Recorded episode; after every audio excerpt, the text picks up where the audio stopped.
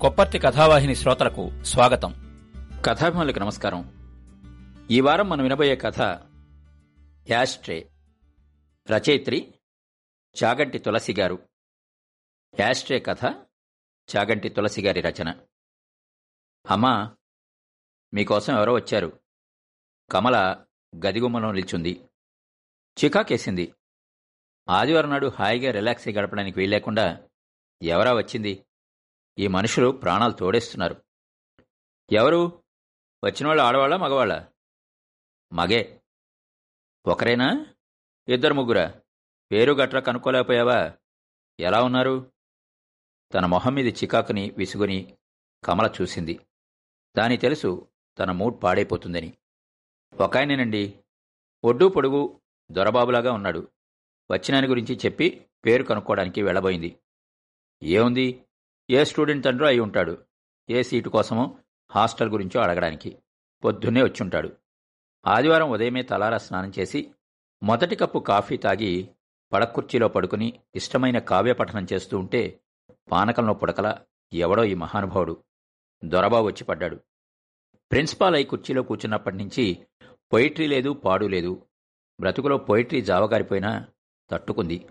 కానీ బాధ్యతల మధ్య కనీసం ఆదివారం పూటైనా గొంతెత్తి కవిత్వం చదువుకోవడానికి వీలేకపోతూ ఉంటే ఎలా చావడం? పేరు అది కనుక్కోనక్కర్లేదులే నేనే వస్తున్నా అంటూ లేచింది. పడక గదిలోంచి డ్రాయింగ్ రూంలోకి వెళ్తూ వెళ్తూ డైనింగ్ టేబుల్ మీద ఫ్లవర్ వైజ్లో పువ్వులు సరిగా లేనట్టు చూసి ఆగిపోయింది. లేస్తూనే తనే ఆ నలుచదరపు వేజ్ని సర్దింది. కిందికి పెట్టిన పువ్వు కొమ్మలు మరీ పొడుగైపోయి అందం పోయింది. ఆ పువ్వుని కొమ్మల్ని స్టెమ్ హోల్డర్ నుంచి తీసి అడుగు భాగాలు తెంచి మళ్ళీ పెట్టింది. చిన్న తేడాతో ఎంత అందం వచ్చింది? నవ్వుకుంది. బ్రతుకు అంతే. చిన్న చిన్న తేడాలతో చక్కదనాలతో సొగస్తో నిండనువచ్చు ఆ కొద్ది తేడాలు లేకపోతే బోసిపోయి వెలవెలలాడిపోవచ్చు. కొందరి చేతులు సొగసు పెంచితే కొందరి చేతులు మసి చేస్తాయి. డ్రాయింగ్ రూమ్ కట్టెనెత్తి లోపలికి అడుగుపెట్టి బొమ్మలా నిలిచుండిపోయింది. వచ్చిన పెద్ద మనిషి నిల్చునే ఉన్నాడు. లిప్తపాటు తత్తరపాటుతో చూసి మీరా? అన్నది. శేఖర్ పదిహేనేళ్ళు ఒకటా రెండా? పూర్తిగా పదిహేను సంవత్సరాల తర్వాత చూడడం. పోల్చుకున్నారే? అన్నాడు. ఎందుకు పోల్చుకోలేదు? నిజమే పదిహేనేళ్ళలో మనిషిలో మార్పు బాగానే వచ్చింది. ఒత్తుగా ఉంగరాల జుత్తుతో క్రాఫ్ ఉండేది. ఇప్పుడు ముందు భాగం అంతా బట్టతలే. మిసమిసలాడే తెలుపు. విదేశంలో ఉండడం నుంచి ఇప్పుడు ఆ తెలుపులో మరో వన్నె ఎక్కువగా కనపడుతూ ఉంది. అందుకే లిప్తపాటు తత్తరపాటు కాని ఆ కళ్ళు తీక్షణమైన కళ్ళు అందమైన కళ్ళు చురుకైన కళ్ళు. వాటిని పోల్చుకోలేదా? ఆ కళ్ళని తను ఎన్నడూ మరిచిపోలేదు. కూర్చోండి నిల్చున్నారే? అన్నది. తన వైపు రెప్పవేయకుండా చూస్తున్న ఆ చూపుల్ని తను తట్టుకోలేకపోతోంది. ఆదివారం తల రుద్దుకుని జుట్టు అరుతుందని జడ వేసుకోలేదు. తడిగా ఉన్న జుట్టుని అలాగే వదిలిపెట్టింది. ముడి కూడా పెట్టుకోలేదు. మోకాళ్ళ వరకు పడుతున్న తన జుట్టుని తనని మార్చి మార్చి చూస్తున్నాడు. అనుకోకుండా పమిటని నిండుగా జుట్టు మీద నుంచి కప్పుకొన్నది. మీరు అలాగే ఉన్నారు. ఏం మారలేదు. అన్నాడు సోఫాలో కూర్చుంటూ. నిజమే. తను ఏమీ మారలేదు. అందరూ అదే అంటారు. నలభయో పడి వచ్చినా జుట్టు ఊడను లేదు నెరవను లేదు. ఒళ్ళు వచ్చి వికృతంగా బస్తాలాగా కూడా అవనూ లేదు. తన పొరుగాటి నల్లని జుట్టును చూసి అందరూ అడుగుతారు ఒక్క వెంట్రుకన్నా నెరవలేదు ఏ నూనె రాసుకుంటారు? అంటారు. సన్నగా సలాగ్గా ఆవిడ అప్పటికీ ఇప్పటికీ ఒక్కలాగే ఉన్నారు. ఎంత చకచకా పనిచేస్తారు మనం ఆవిడతో పనిచేయలేం అని తన ముందర తనని పొగుడుతారు. నలభై ఏళ్ళొచ్చినా తెలియని వాళ్ళు తనకి ముప్పై ఏళ్ళని అని అనుకుంటారు. చిన్నగా నవ్వి ఊరుకుంది. ఈ పెద్ద మనిషి దేశానికి ఎప్పుడు తిరిగొచ్చాడో? దేశం వచ్చినవాడు ఈ ఊరు ఎందుకొచ్చాడు? ఈ ఊరు వచ్చి తన గురించి భోగట్టా చేసి ఇల్లు వెతుక్కుంటూ వచ్చాడా? తనని గుర్తుంచుకున్నాడా? మరిచిపోవడం కష్టమైన సంగతే. అయితే తన ఇంటికి రావడం ఆశ్చర్యకరమైన విషయమే. ముందు ఉత్తరం రాసి వద్దామనుకున్నాను. కానీ రాయకుండానే వెంటనే బయలుదేరొచ్చేశాను. బాబులు మీరు ఇక్కడ ఉమెన్స్ కాలేజీలో ప్రిన్సిపాల్గా ఉన్నారని ఇల్లు అది కట్టుకుని ఈ ఊళ్ళోనే సెటిల్ అయ్యారని చెప్పారు. నిన్న రాత్రి ట్రైన్లో వచ్చాను. బాబులు? అదే మన రామశాస్త్రి. బాబులంటే ముందు ఎవరో అనుకుంది. రామశాస్త్రి. అవును ఆయన్ని బాబులని పిలిచేవారు. రామశాస్త్రి గారా? ఆయన ఇప్పుడు ఎక్కడుంటున్నారు? బొంబాయిలో ఉన్నాడు. వాడు కూడా నాతో పాటు వస్తాడనుకున్నాను కానీ వాడికి వీలు పడలేదు. రామశాస్త్రే శేఖర్ని తీసుకొచ్చి ఇంట్రడ్యూస్ చేశాడు. హ్యాండ్సమ్ ఇంజనీర్ అంటూ. అమ్మా నాన్న అన్నయ్య అంతా శేఖర్ని చూసి మురిసిపోయారు. వాళ్ళేనా మురిసిపోయింది? తను? తనే తానే మరచిపోయింది. ఆ తర్వాత ఆ రామశాస్త్రి ఎక్కడున్నాడో ఏం చేస్తున్నాడో తను పట్టించుకోలేదు. అవసరం ఏముంది? శేఖర్తో పాటు రామశాస్త్రి బ్రతుకులోంచి పక్కకి తప్పుకున్నాడు. తను ఎక్కడుందో ఏం చేస్తోందో ఆఖరికి ఇల్లు కట్టుకున్న సంగతి వరకు అన్ని భోగట్టాలు బొంబాయిలో ఉన్న రామశాస్త్రి తెలుసుకున్నాడా? శేఖర్ రామశాస్త్రి దగ్గర భోగట్టా చేసి ఇక్కడికొచ్చాడా? పదిహేనేళ్ళ క్రితం సంగతులు నిన్నా మొన్న జరిగిన సంగతులాగా కళ్ళ ముందు కదులుతూ కనిపిస్తున్నాయి. కమలా ఓ కమలా కేకేసింది. శేఖర్ నవ్వాడు. మీరు ఏమీ మారలేదు. కమలా ఓ కమల ఓ లేకుండా పిలవడం మీకు రాదుగా? శేఖరంకి అన్నీ జ్ఞాపకం ఉన్నాయి. అన్నయ్య తనని వెక్కిరించేవాడు. అన్నయ్య ఓ అన్నయ్య అంటుందని. రేపొద్దున మిమ్మల్ని శేఖర్ ఓ శేఖర్ అని పిలుస్తుంది సుమండి అని వెక్కిరిస్తూ చెప్పేవాడు. శేఖర్ నవ్వాడు కాని తనకి నవ్వు రాలేదు. ఆ విషయం జ్ఞాపకం వచ్చి బాధ అనిపించింది. శేఖర్ ఓ శేఖర్ అని పిలిచే క్షణం రాలేదు. పెద్దవాళ్ళ భాషలో యోగం లేదు. పదిహేనేళ్ళు గడిచిపోయాక నడివయస్సు పైబడ్డాక శేఖర్ కేవలం పరిచయస్తుడు తప్ప ఏం కాడని ఎరిగాక ఇప్పుడు ఈ బాధ ఏమిటి గుండెల్లో ఈ బాధ గిలిగింతతో అమ్మో అని కొట్టుకుంటోంది. కమలొచ్చింది. రెండు కప్పులు కాఫీ తీసురా అని కమలకి చెప్పింది. ఎన్నేళ్ళైందో మీరు పెట్టిన కాఫీ తాగి కమల చేతి కాఫీనా నాకిప్పిస్తారు? అన్నాడు శేఖర్. తను పెట్టిన కాఫీ బ్రహ్మాండమని శేఖర్ మెచ్చుకునేవాడు. అన్నయ్య స్నేహితులు తన కాఫీ కోసం అలాగే వచ్చేవారు. ఇప్పటికీ తన స్నేహితులందరూ కమల కాఫీ కాదు నీ కాఫీ కావాలి అంటూ వంటింట్లో నిలబడి మరీ చేయించుకుంటారు. మీ చేతి కాఫీ తాగుతాను అంటున్న శేఖర్లో పదిహేనేళ్ళ క్రితపు శేఖర్ కనిపించాడు. కాలం ఎంత మార్పు తెస్తుంది? ఆఖరిసారి శేఖర్ గాని కనిపించి ఉంటే తను కాఫీ ఇచ్చేదా? అప్పుడు ఆ క్షణాన్ని శేఖర్ అంటే ఎంత కోపం అసహ్యం ఒళ్ళుమంట. ఎంత స్వార్థపరుడు. మాట మీద నిలబడలేని అప్రాచ్యుడు. ఎన్ని రకాలుగా అందరూ తిట్టారు. ఇప్పుడు పదిహేనేళ్ళ తర్వాత నలభయో పడిలో ప్రిన్సిపాల్ హోదాలో సోషల్ స్టేటస్తో ఉన్న తన ఇంటికి వచ్చిన అతిథిని గౌరవించి పంపాలి. ఇన్నేళ్ళ తేడాయే లేకపోతే నిలువున నిలబెట్టి తిట్టి దులపోలసినంత దులిపి పంపించుండేది. ఇప్పుడు ఆ కోపం లేదు.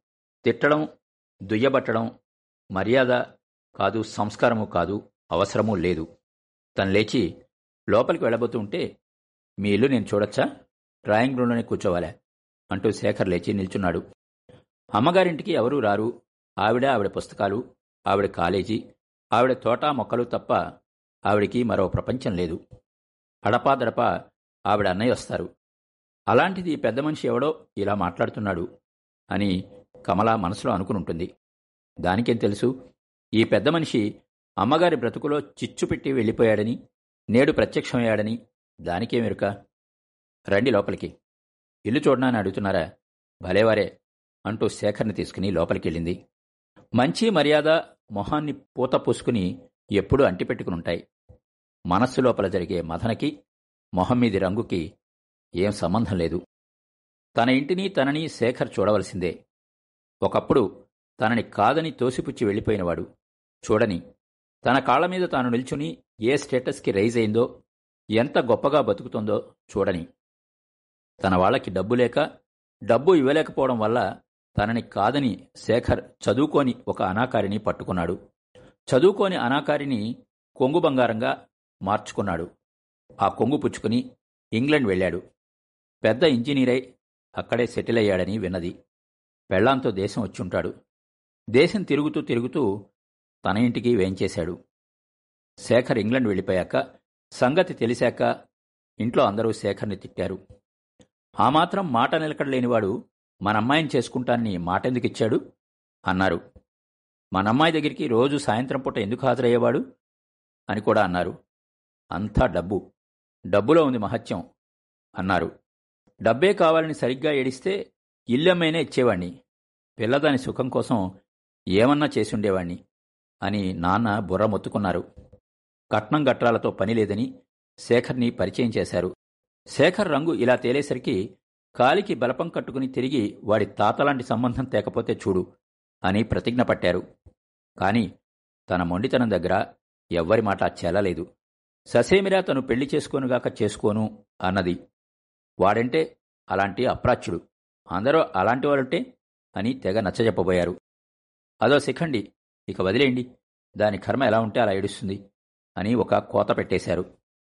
ఇదిగో దాని ఫలితం తను సంఘంలో తనకి తానుగా ఓ కళాశాల ప్రిన్సిపాల్గా మంచి వ్యక్తిత్వం ఉన్న చక్కని అడ్మినిస్ట్రేటర్గా మంచి మేడంగా చుట్టూ ఉన్న వాళ్ళకి దయగల తల్లిగా పేరు ప్రతిష్ట తెచ్చుకుంది. ఇప్పుడు ఇల్లు కూడా కట్టుకుంది. ముందుకు చక్కని తోట మంచి లైబ్రరీ చేతి నిండా కావలసినంత పని. తన హితాభిలాషులందరికీ ఆశ్చర్యమే. ఇంత చక్కటి ఆవిడ ఇంత మంచి మనసు కలావిడ అంత నేర్పుతో ఇంటా బయట పనిచేయగలిగే ఆవిడ పెళ్ళి చేసుకోలేదేంటి అని. ఆవిడ ఎంచక్కటి గృహిణి ఉండేది. మగవాళ్ళు దౌర్భాగ్యులు అని వాళ్ళలో వాళ్ళు తనకి వినిపించేటట్టుగా కూడా వాపోతూ ఉంటారు. చూడని శేఖర్ని తనని తన ఇంటిని తన స్టేటస్ని తన వ్యక్తిత్వాన్ని. పెళ్ళి ఒకటే ఆడదాని జీవితంలో మహత్తరమైన విజయం కాదని బ్రతుకి కావలసినవి అందం సొగసు అని తెలుసుకొని డబ్బే ప్రధానం కాదని కూడా తెలుసుకొని డైనింగ్ రూంలో టేబుల్ మీదన పువ్వుల్ని చూస్తూ శేఖర్ చాలాసేపు నిల్చుండిపోయాడు. పువ్వుల అమెరికా బావుంది. ఎంతో బావుంది అని మెచ్చుకున్నాడు. ఇకోబినా నేర్చుకుంటున్నారా? అన్నాడు. పువ్వుల్ని ఎలా అమర్చాలో చెబుతూ చిన్న తేడాలతో ఎంత అందం వస్తుందో తను బోధపరిచింది.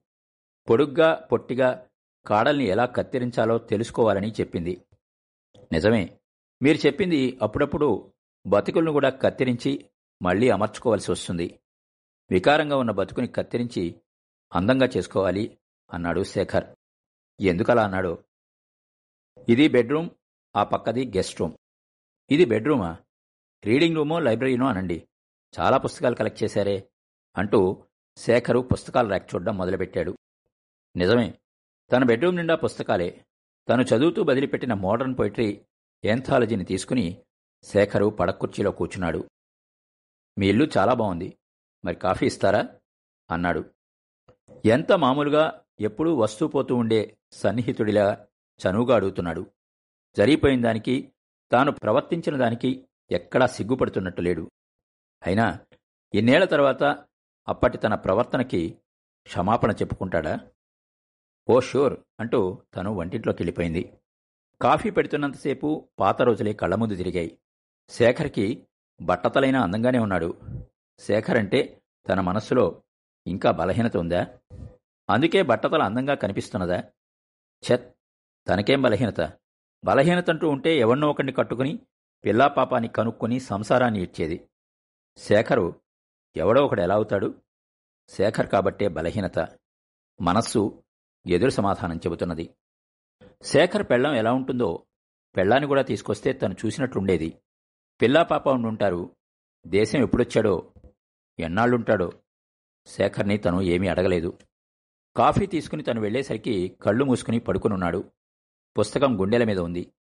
తను వచ్చిన చప్పుడు విని కళ్ళు విప్పాడు. కళ్ళు చెమర్చున్నాయి. Shekhar బాధపడుతున్నాడనమాట. No grievances for the past అని చెప్పాలనిపించింది. మాట్లాడకుండానే కాఫీ తాగాడు. తను మాట్లాడకుండా నిశ్శబ్దంగా మధ్య మధ్య శేఖర్ వైపు చూస్తూ కాఫీ తాగింది. తను చేసిన కాఫీని ఎంజాయ్ చేయవలసినంత ఎంజాయ్ చేశాడా? జేబులోంచి సిగరెట్ తీసి విత్ యువర్ పర్మిషన్ అన్నాడు. చిన్నగా బుర్ర ఒప్పింది పదిహేనేళ్ళ క్రితపు సంభాషణే. యాస్ట్రే లేదు? అటు ఇటు చూసి అడిగాడు. యాస్ట్రే కొనవలసిన అవసరం రాలేదుగా? అన్నది. సిగరెట్లు తెక్కాలుస్తూ ఉంటే ఇహ తప్పేట్లేదు. ఓ యాస్ట్రే కొనాలి అన్నది. ఇంట్లో అన్నయ్య కాల్చడు నాన్న కాల్చరు. మరి తొందరగా కొనేయండి. అన్నాడు. పదిహేనేళ్ళ క్రితపు సంభాషణ. శేఖర్ తన వైపు చూశాడు. ఏమనుకున్నాడో ఏమో ముట్టించిన సిగరెట్ని నలిపి ఆర్పేశాడు. మీరు నాతో పాటు ఒకసారి గెస్ట్ హౌస్కి రావాలి. వస్తారా? అన్నాడు. గెస్ట్ హౌసా? గెస్ట్ హౌస్లో దిగాం. మీరు నాతో రావాలి. ఫ్యామిలీతో వచ్చారా? అయితే అందరినీ తీసుకురాలేదే? అని అడిగింది. ముందు తీసుకొద్దామని అనుకున్నాను. కానీ ఇన్నేళ్ళ తర్వాత కలుస్తున్నాం కదా అని తటపటాయించాను. మిమ్మల్ని తీసుకువెళ్దామని అని అనిపించింది. తను వెళ్ళాలా అక్కర్లేదా? రాను అని బ్లంట్గా ఎలా చెబుతుంది? ఏం చెప్పి ఎలా తప్పించుకుంటుంది? తీరా వెళ్తే ఆ భార్య ఎలా బిహేవ్ చేస్తుందో? భార్యతో ఏమని చెప్పాడో? తినగా ఇక్కడికి తీసుకువచ్చి పరిచయం చేస్తే బాగుండేది కదా? తప్పదు.